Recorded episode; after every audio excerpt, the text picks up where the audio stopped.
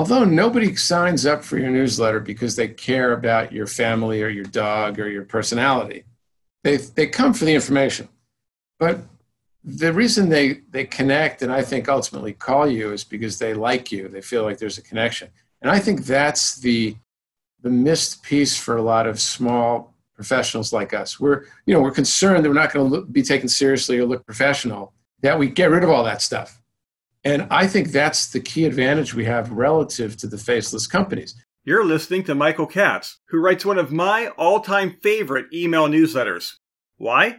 Because Michael's emails are loaded with personality, yet he always slips in terrific advice on the topic at hand. For years, Michael has written newsletters for and helped service based solopreneurs establish their own email newsletters. So, as you might expect, Michael has a wealth of practical tips for doing just that. And you're about to hear them now, because Michael is today's guest on Solopreneur Success. Welcome to the Solopreneur Success Podcast, where successful business owners gather to share true stories and sound advice to help you start and grow your own solopreneur business. Come soar with us and design the life you love. Now, here's your host, Steve Combs. Hello, solopreneurs. Today I'm interviewing Michael Katz. He calls himself the chief penguin at Blue Penguin Development, but really, as the likable expert on e newsletters, Michael's the guy that I turn to when I'm looking for fresh ideas for writing exciting and interesting email newsletters for myself and for my clients. And I've been really looking forward to this conversation. So, Michael, welcome to the show. Great to be here, Steve. Thank you. Michael, I've been reading your email newsletter for many years myself, and I don't even remember where I first heard of you actually at this point. It's been, been a long time. I regularly enjoy reading them, and it makes sense because you are the guy that people turn to to learn how to write entertaining and uh, enjoyable newsletters, things that people actually love to read, which is important because if they don't read it, who cares? But for those who aren't familiar with how powerful of a business tool e newsletters can be, why do they even matter? Well, you know, I stumbled onto email newsletters. So I always say that I came to it honestly. I wasn't planning to be in the newsletter business. I left my job in 2000 to become a marketing consultant. And I just started publishing. It wasn't even a newsletter back then. There was no such thing in 2000. There was no constant contact or MailChimp. But I used to, I liked the internet. It was a big thing then. And I used to write about it every couple of weeks and I'd email it to people maybe 30 people that I had worked with. And when I left, kept doing it. And um, what happened was people started to ask to be added to the list, which is normal today, but was really weird back then. Like, who are you? But okay. And, but what happened was because I was putting useful content out there and I wasn't trying to sell anything because I was just writing, a lot of things, good things happened for my business. People would call me, people wanted to have lunch, people would invite me to speak. And eventually, I realized it was because I was staying in front of people with this no strings attached useful information that they were coming to me. So that became the key marketing tool that I use and still use. And I find it works really well for professionals. All my clients are professional service providers, coaches, writers, consultants who are really good at what they do, but you know, we're kind of suspicious of marketing and hate selling. And this sort of gets rid of that but still causes the phone to ring. So it's it's been a great tool. Yeah, and, it really can be. And it's funny because a lot of people that are in business, they think of, oh, I have to provide great content. But what really sets you apart, in my mind, is it's not just great content. It's beyond that. It's it's personality infused. It has the ability to make a connection with with the reader in a way that kind of reveals who you are, kind of behind the scenes, and and makes you a real person and not just like a faceless corporation, you know, here's you know the tip of the day, which is great, and and a lot of people have a lot of success with those kind of newsletters. But I, guess you, have you always been kind of that kind of a humorous personality? Is that always shine through in your newsletters? Because that's what I've always noticed in your newsletters. I think I've always been that way, but that was not the way I approached marketing when I worked for a faceless corporation for 12 years. It was all about the offer and volume and repeating, you know, advertising over and over again. So this was a totally new thing to me here too, I kind of stumbled on it accidentally because I was not trying to sell anything. I didn't really see this as related to my business. I, I had a lot of freedom to just kind of be authentic because why not? But what I noticed, and it took me a while to realize, was that although nobody signs up for your newsletter because they care about your family or your dog or your personality, they, they come for the information. But the reason they, they connect and I think ultimately call you is because they like you. They feel like there's a connection. And I think that's the, the missed piece for a lot of small professionals like us. We're, you know, we're concerned that we're not going to be taken seriously or look professional, that we get rid of all that stuff. And I think that's the key advantage we have relative to the faceless companies. You know, like Procter and Gamble can't tell you what they did over the weekend. It's very, you know, it's well written, shiny stuff. We can. And again, I think the reason people hire us, whatever it is you do, is yeah, you have to be good at what you do. Problem is, everyone you compete with is just as good. And even if you're a little bit better in whatever it is, uh, I can't tell as a potential client. Like I always say, you don't know how medically capable your own doctor is. And it doesn't actually matter. As long as she went to medical school and got out, she's fine. And so are a thousand other doctors. If you like your doctor, it's because the way she talks to you, because they treat you in the office, you know, whatever it is. So this squishy stuff I discovered is actually the secret weapon for small companies, especially tiny companies, uh, which is the only people I work with, five people or fewer down as solos.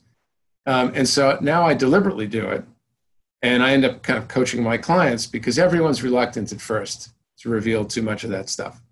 Yeah, it can be it can be a vulnerable to, to put yourself in a place where it's like, okay, this is what happened, and it may be rather personal at sometimes what you share. And of course, there has to be a balance there. I think how much you don't want to overshare with, with the professional audience, but at the same time, that's part of building relationship. You know, it's really about people getting to know who you are as an individual, as as why should I work with this person? Because we are more than just one set of skills we are an individual that we're going to communicate together. We're going to work together, perhaps even side by side, depending on the service business it is.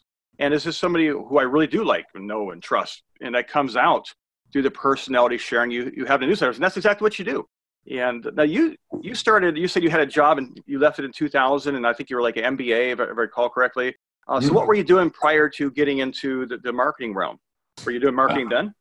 Yes, I'm embarrassed to say I, I worked for the cable company. um, but what, but the contrast to me was so yes, I, I was in marketing for 12 years.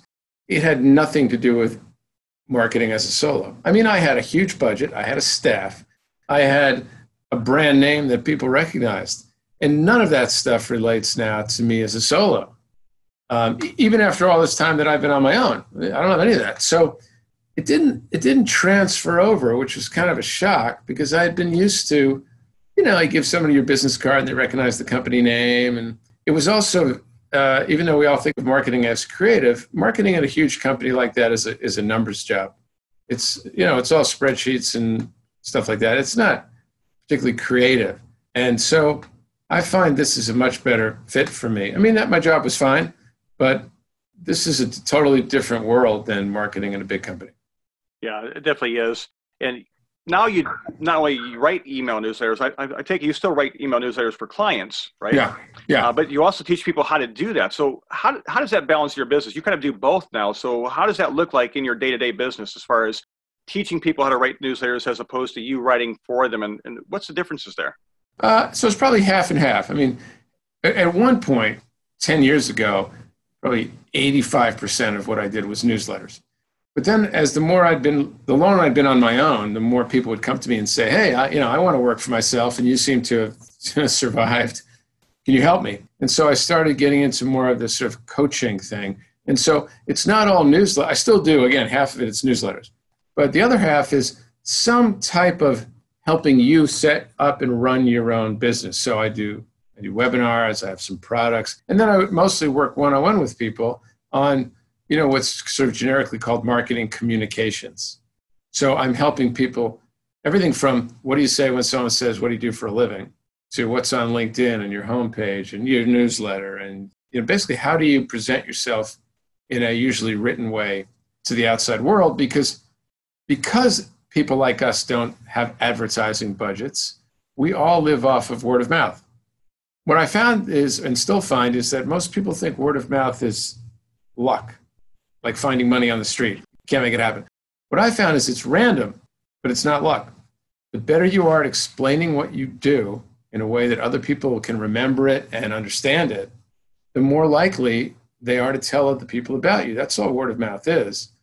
And that's really all a newsletter is. It's a very scalable way to stay top of mind.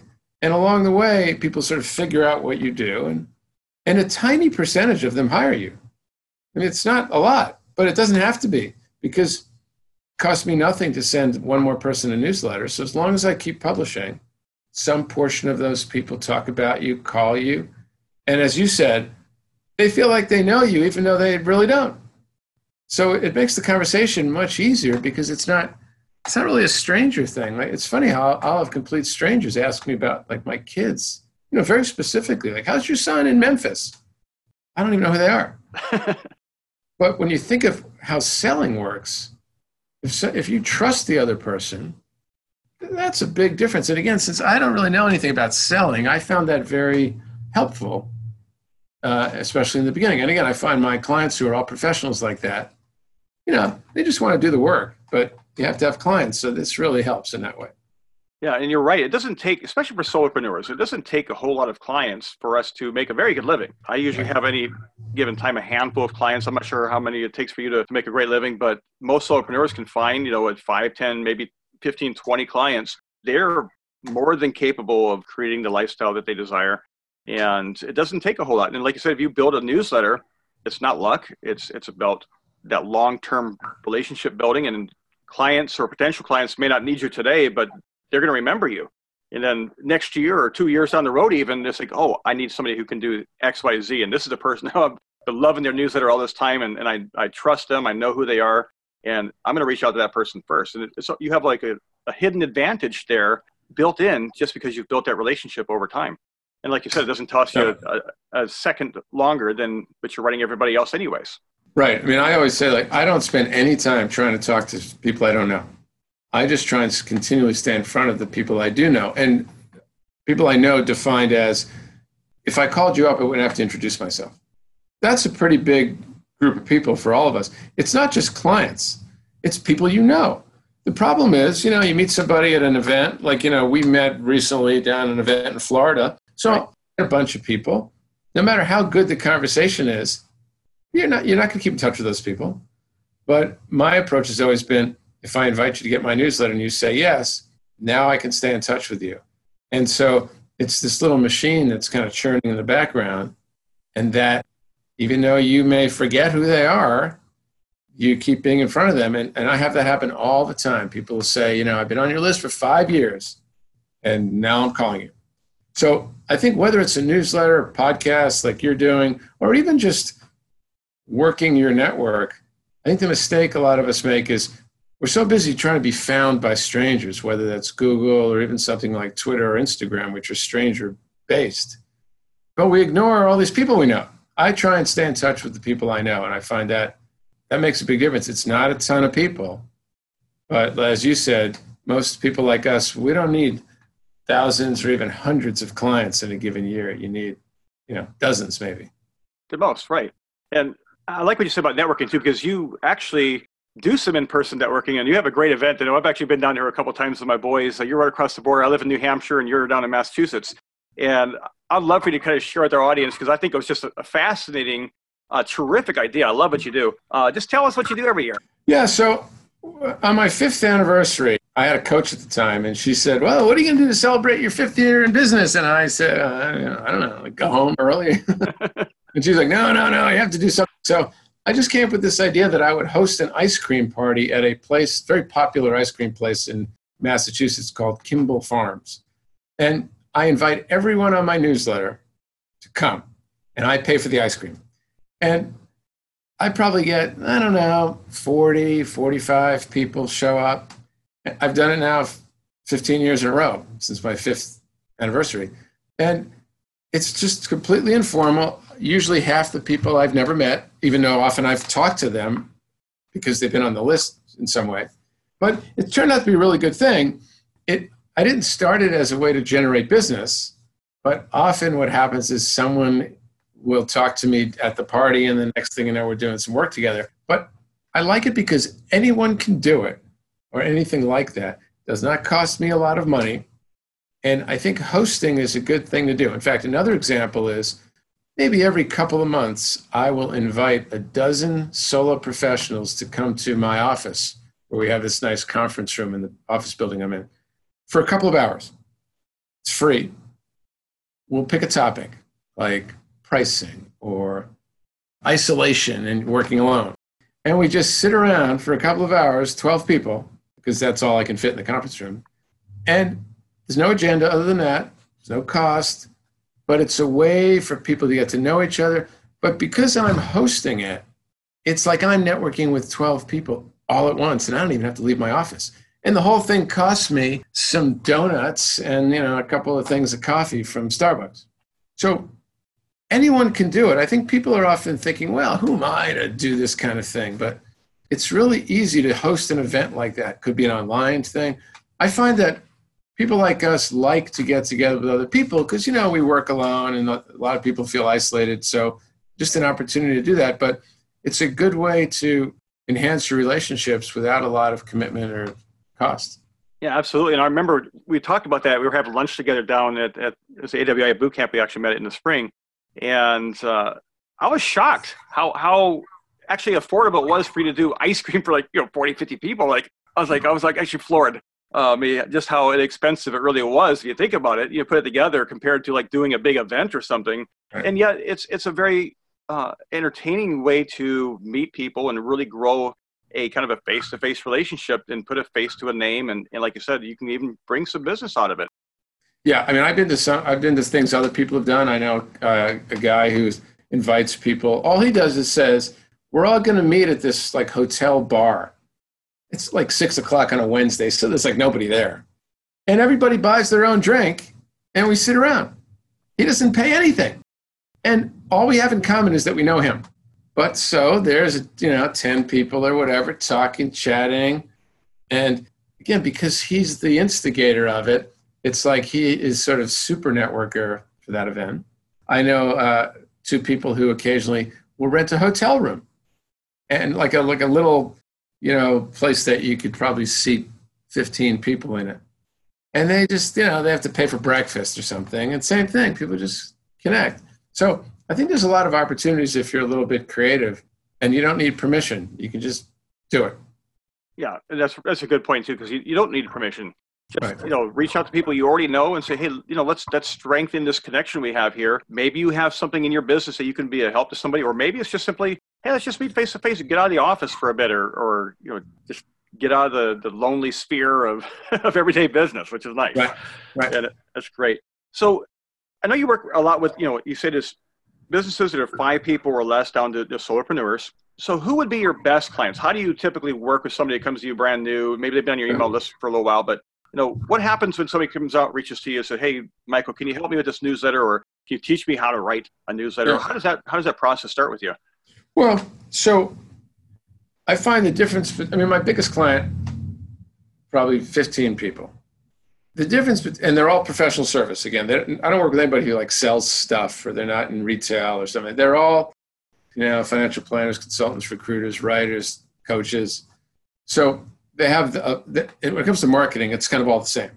Also, the difference between a 15 person company and a solo in terms of marketing is kind of zero.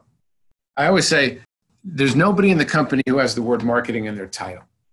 Once there's a marketing person inside, yeah, they see me as threatening and all that stuff. But it's usually, you know, a professional service firm, let's say they're consultants and the founder has three or four people working for him or her. Sometimes it's just straight, hey, we need a newsletter because we, we believe that this thing's helpful. But other times, and this is more the case with solos, it's that they don't know how to talk and write about themselves in a way that's both clear and compelling. So I sort of sit on the line between coaching and consulting. I mean, coaching, you're not supposed to tell people what to do, you know, but I'm not a, an official trained coach. But at the same time, it's consulting, I think of as like, I do it for you. So it's a little of both. It depends on who the person is, but I work with them to first figure out what does make you different and what is your authentic voice and who's your target audience and what are you actually selling. It's not usually what they think it is like you're not selling financial planning you're selling you know security or whatever right And then it's like, okay, how do we boil this stuff down so that when someone you meet at a networking meeting says, What do you do for a living? You don't just blah, blah, blah for 10 minutes and they don't know what you do. So, and then again, there is always some writing element, whether it's their LinkedIn or their webpage or whatever. And so it's, again, it's really, it's under the umbrella of marketing communications. Different people need different things. And since the, numbers, as you said, are small, it's all customized based on what they want. I don't have a, like a machine or a formula I run through. But I find there's, yeah, there's like 80% overlap in terms of what people need. And um, it's usually a couple of months, sometimes a three month kind of thing. And uh, away we go. I think it's very interesting. You, you mentioned about how you, I'm not a trained coach, but you know, I don't think you need to be a trained coach either. I think you need what you need to do is be able to help people where they're at to get to the next level. And I think that any yeah. good coach, you know, that's that's what you provide. You help somebody move from where they are today to where they want to be tomorrow. And I agree. That's what I, you do. I always uh, qualify just because I have a lot of clients who are coaches and who are you know certified and trained. I mean, there is a there is a, uh, a technique to coaching, which although I hope I'm good at what I'm doing, I don't claim to be, you know, a quote real coach. gotcha. You know, I don't do assessments, and I didn't. So again, but if you think about coaching and consulting, that you know, I'm sort of in the middle there. Yeah, and that, that totally makes sense, especially yeah. the way you approach business and help people move forward uh, in that direction. So let's let's say somebody is starting their newsletter. You kind of mentioned part of this already, which is you know defining really what do you offer, and it's like you said, it's not financial services, it's security uh, or what have you, whatever you're offering there. Besides defining what you do, what would be the first step of saying, okay, you're going to start a newsletter from day zero. Yeah. What What do you do first? Besides obviously defining what that message, core message is, how do you get started? Well, so I always use the metaphor of a newsletter as like a magazine, or an maybe it's an analogy on it. So if you were going to start a magazine, there's some basic stuff. First of all, you wouldn't sit there and go, "What are we all about back here?" The first question would be like, "Who is this for?" And what's the magazine about? And I find that people start from the perspective of, what am I about? What do I want people to know about me? That's important to you, but nobody reading your magazine actually cares at all. So it's always who's the audience? And a lot of times people be like, well, it could be anything. And I'm like, yeah, I know it could be anybody, but you need to target your audience. Like there's a difference between Sports Illustrated and Sports Illustrated for kids. It's the same stuff, but it's completely different. The second thing then is, and I'll say to people, what's your magazine about? It's not about your company. Again, with Sports Illustrated, it's not about Time Inc. it's it's what's happening in the world of sports in the last week. I mean, that's what Sports Illustrated is. Right. So, same thing. Like, I want my newsletter and your newsletter to generate business for you, but it's only going to work if somebody wants to read your magazine. So, as simple as that all sounds, that's an hour discussion. like, who's the audience? And that comes down to, to me, it's like, okay, I know it could be a lot of people, but who's the perfect client? I mean, like, if the phone were going to ring and on the other end is the perfect client, who is it? People can tell you that. Then once you do it that way, people are like, oh, okay. And again, they'll say stuff like, oh, it's a it's a 30 to 50 year old human. I'm like, well, okay, so you basically just described like working America. I get them to say no. It's a 47 year old woman with an MBA from Babson College who's a whatever because then they start to picture this is my ideal client. And again, people can, can are good at putting their finger on who it is. I'll even be like, okay, do they are they chatty or are they all business? Do they look at you as a peer or an expert? Are they have they been in business a long time or are they new? All that stuff is going to inform your newsletter. And then again, we talk about the subject matter, we talk about your voice. So now it does get into what are you like? So you know, I, I like to be funny. Sometimes people will say, well, can you make our newsletter funny? And I'll say, well, are you funny? Because if you're not, even if they like your newsletter, if I make it funny and then you show up and they're like, who are you? There's no ideal personality. We all have clients who love us. So, I mean, I have clients who are very serious. That's just the way they are. I don't want it to sound like me. It needs to sound like them. The perfect compliment is somebody meets you and says, Oh, Steve, you're exactly like your newsletter. because that's all this is. It's a proxy for having lunch with people. So there's again, there's a lot of discussion about how do you come across with your best client. And, you know, I do draw people out. Most people again start off. The default is they're pretty serious professional stuff, but they start to get more comfortable with the idea that you're looking to attract people who are like your best client because wouldn't you like to have 10 more clients like your best client however you define that so there's there's a lot of discussion i mean i don't let people get anywhere near the topic of like what color should the banner be? So we figured all this out. Because everybody wants to talk about the design and you know all this and i'm like that's great. But until you lay all the groundwork you're gonna you know you're gonna spend a lot of time and not attract anybody. So there's a lot of that strategic i guess discussion. Yeah, and I love what you said. It's really about being genuine, being who you truly are. Like you said, when you meet somebody, it's like, yeah, that's really who that person sounds like because that is that person. It's coming across yeah. as a genuine human being and not just trying to put up a front or a facade. So I know a big question that comes up in newsletters for a lot of people is how often should I email? Is it weekly? Is it daily? Is it business days? Is it once a month? And uh, that, that answer probably varies from one business to another. But do you have any you know gut feeling from your experience working with clients on what that is? Yeah, I mean, it does vary. And it, somewhat it depends on what you're writing about. And also, when I say newsletter, the ones I work on typically are six, seven, eight hundred words on a topic. So it's not just you had a thought. You could have one that's shorter. Like I have a, separate blog that's like kind of a 200 word thing that I do much more frequently. But I find for most people and companies, once a month is right the truth is, twice a month is a better pace in terms of the marketing of your business. I found that's perfect. Every week, that's kind of a lot. Almost all my clients are, yeah, almost all of them, not all of them, are once a month because twice a month would kill them because, you know, you, you got a business to run. And the idea that you're going to write something that you're happy to send out more than once a month, I find it's just not going to happen. So I, I start everybody at once a month, and I say, look, you want to go more, more frequently after you've been doing after you do six in a row, we'll talk about it. But you don't want to start off too fast and then have to back off. Now I publish mine every two weeks, but I don't have anything else to do. That's what I do. And I find that pace is really good. It, people think I publish weekly, even though I don't.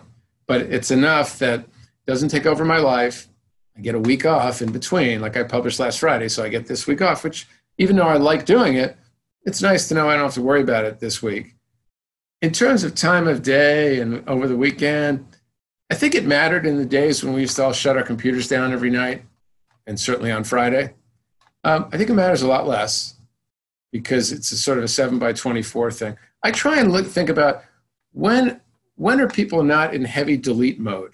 So even though you're, you're on your phone 7 by 24 you're, you're going to sleep and i don't know i find that when i wake up or get to my office the first thing i do is delete as much as possible so i don't really want your newsletter coming out overnight i, I always like you know kind of 10 in the morning maybe you're getting a cup of coffee again what about people on the west coast if you're on the east coast so you know you kind of have to make a decision but i don't think it matters for people like us nearly as much as like what time does Target send their email? That's more of a scientific, when are you going to click to buy thing. For, for us, again, it's just staying in front of people ongoing. And so I haven't found much difference for my own newsletter or my clients when we occasionally experiment with moving the day or the time. The truth is, the real question is, what can you commit to? Because the biggest problem is that your newsletter is never on fire. Like you never have to publish today It's real easy to say, oh, I'm really busy. I'm going to put it off. So I've been doing Fridays, you know, for 20 years. I like the idea that when I come in on Monday, I can kind of see it out there four days away. But because I have a, a schedule, that makes me stick to it. And with all my clients, we come up with something. It'll be like third Thursday, second Tuesday. It doesn't matter. But I really, in the first year, really make sure they don't they don't flinch on the day because they will. Yeah. Let them. You know, it's sort of like exercise. Like, you know, if you've been exercising regularly, you don't need anybody telling you to go to the gym. But when you first start off, you need that guy who calls you up and goes, Steve, I'm going to see meet you in 15 minutes. Get out of bed. that's a lot. Of, I, that's a lot of what I do. I harass my clients, going, "Okay, let's go. Got to publish in two weeks." But once you get a rhythm going, yeah, then it just becomes part of your workday. Yeah, and I, I find that fascinating too because I've heard so much from so many marketers about you know you've you've got to publish frequently. I mean, if not weekly, we're talking like daily even, and that is that is a huge chunk to bite off, and you're, especially if you're a solopreneur and you have got your plate full with just getting your day-to-day business done, and you're going to say, okay, now I've got to write this every single week. Um, yeah. I can see that that could be to the point where it says, forget it, I don't have time for this. But can you make time for once a month or, or twice a month? Uh, that's certainly a lot more doable for most professionals. And I, I think that it takes the stress off of yourself by saying, yeah, I can, I can do this. I can do this once a month. And I like that you said it, but also at the same time, you're saying you need to put a date on it, put a deadline. Somebody needs to get you on target and keep you going. Call Michael. Because Michael's going to help you stay on target. He'll harass you until you get it done. And I, and I would also add that we do do sort of all the social media re-broadcasting of the newsletter much more frequently. So if you write a newsletter once a month, it's still going to go out on LinkedIn and Twitter and Facebook and whatever else many more times. But that's a, those are different media. So, you know, the thing about LinkedIn, for example, is in the time you and I are on this call, all these posts in LinkedIn have gone by and they're gone forever. Like I'm not going to scroll back to see what someone po- posted three hours ago. Right. That's different than an email, which sits in somebody's inbox. So you have to sort of take into account that you have to send a lot of stuff through social media for anybody to notice. Whereas I only have to send you one email because until you delete it, it sits there. I mean, that's one of the reasons email is so effective. There's still more presence for people, but I'm saying the writing of it, which is the hard work, once a month, and then everything from, you know, I record my newsletter as a podcast, so it's audio. And then I put it on LinkedIn and then I, you know, do all kinds of other stuff. But the hard work only happens once and then I just kind of repost it everywhere I can. Right, it's repurposing existing content. Yeah. It just makes sense, and you've you've even done the same thing with the book. As a matter of fact, you you had a series of emails you did, and you you dressed it up, and I, I have the book. Have my Kindle. As a matter of fact, great book. The book for those who are looking for is called "The Likeable Expert: 121 Funny Business Tips for Increasing Productivity," and it's really a, a great read. It's, it's like you can get through the whole book in like an hour and a half, but I suggest don't read it straight through, or, or if you read straight through, come back and then like read a tip a day because it's, it's really some, some great thoughts in there. I love it. And I, encourage anybody to get that. One question I wanted to ask you before we wrap up, and I know, yeah, I've really enjoyed this conversation. I just talked to you all day, Mike. What's next for you? I mean, is there is there something that you're going into for next your business? I mean, you're doing coaching, you're doing writing, you're you're, you're helping folks across the, the nation, if not the world, here with newsletters. What's big on your plate coming up? Well, I have to say, I'm I'm pretty happy with how it all sort of fits together. I mean, the nice part about not having a job is that I mean, again, I had a job and it was fine, but it wasn't particularly taking advantage of what I was good at or what I liked. And this is is both of those things. So I don't know. I mean, what's nice is that the clients keep changing, even though what I do is kind of similar. So it doesn't in any way feel monotonous to me, and just more of the same. I mean, I'll probably do another book. Um, I've I've always say publishing a book's like having a child. Every time you do it, you're like, I'm never doing that again. and then like a few years go by and you kind of forget how miserable the process is. and you have another one. So I'm I'm kind of due for another one, maybe in another year. I, I have to say also I like I like the physical aspect of it because everything I do is it's either talking or writing out, you know, in the ether. So it's nice to have a book. So anyway, I, occasionally will pull together and I just use pieces of stuff I already wrote. And then next thing you know, you have a book, which again, you, you really couldn't have done even 15 years ago as easily. Today, it's really easy and inexpensive to create a book. So that's probably the next thing. Yeah, another great reason to have a, a, newsletter because you're you're putting the time and the effort into creating those thoughts and and helping people, and then you can take that and and turn, you know obviously it's not going to just take and dump it into a book, but you're going to take and use the core ideas from those those articles and newsletters uh, to to build something that's lasting and has a legacy. I like that. Michael, this has been a, a terrific conversation. Thank you so much for joining me today. Uh, where can people find you and learn more about you? And, and I, if you if you don't sign up for any newsletter at all in your inbox, get Michael's. You're going to thank yourself for doing it. Uh, but where can they find it at, Michael? You can find my website just at michaelkatz.com, Katz, K A T Z. and uh, you can sign up for the newsletter there. And thanks for having me.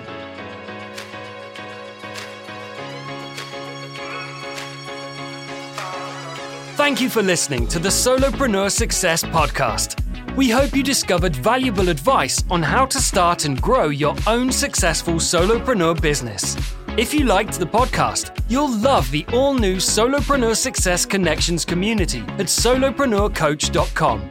Here you'll get exclusive access to our private, members only community of business builders, free business building resources, and live online monthly training designed to accelerate your business success. Join us now at solopreneurcoach.com.